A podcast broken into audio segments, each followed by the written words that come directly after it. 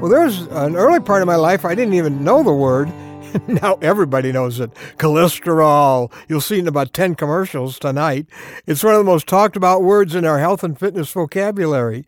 Of course, my doctor gave me the alphabet soup uh, seminar on LDL, HDL. You know, LDL is your bad cholesterol that clogs your arteries. You want to be low in that. But then there's your good cholesterol. Here we go. Good guys and bad guys, just like the old westerns. Your good cholesterol is called your HDL. Maybe that's happy. I don't know. And you want lots of that HDL. That's the good stuff. Now, my doctor says I'm not just concerned when a patient's bad cholesterol is high, I get concerned when you don't have enough good cholesterol. Well, I'm Ron Hutchcraft, and I want to have a word with you today about stopping the devil at the door. So, we got our word for today from the Word of God. And it's ultimately a battle plan for stepping on Satan. Yep. Sound like something you'd like to do?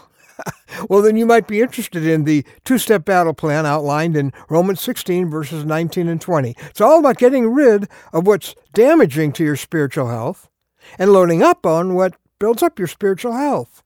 Here's what God says Be wise about what is good and innocent about what is evil. The God of peace will soon crush Satan under your feet. Okay, stay away from the bad elements in your system. Be innocent about what's evil and get a lot of what's good, just like your physical well being. Your health depends on your diet, your mental and spiritual diet in this case. So, what are you filling up on?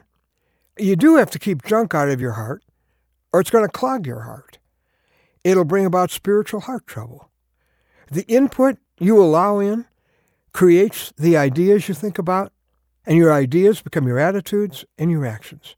So that means you got to consciously and aggressively turn off the constant bombardment of impure ideas that are all around us.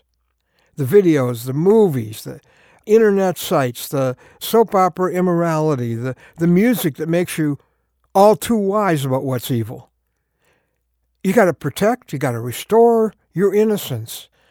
You can't afford even casual contact with the dark stuff. But just like cholesterol, you can't just be against the bad input. You need to be making a conscious, daily effort to load up on God's ideas and attitudes. Jesus said if you clean out one evil spirit and you just leave an empty space there, seven spirits worse will come back and fill that space. So you have to fill the space in your thinking and your emotions that the dark stuff was occupying. Well, for me, that means not just reading, old news magazines, but reading Christian magazines and books and making every effort to listen to Christian music and radio and go to Christian websites. To make the last thing I read at night something about my Lord. To put the priority on reading things that have some eternal value. Be wise about what's good. And that means weaning yourself from a diet of mostly secular stuff to more things with spiritual value, with Christ at the center. Using your wandering mind times to, to memorize or review some scripture. As you start to load up on what's good, you start to become a more positive person, joyful. You become cleaner, you become lighter on the inside. Does that mean you never read or listen to anything that isn't Christian? No. But you give the priority, the majority, of space in your mind to God's ideas and God's way of thinking.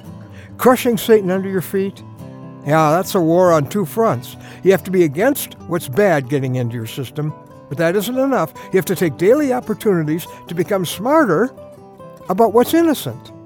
Cut the damaging stuff out of your heart diet and go heavy on the healthy stuff.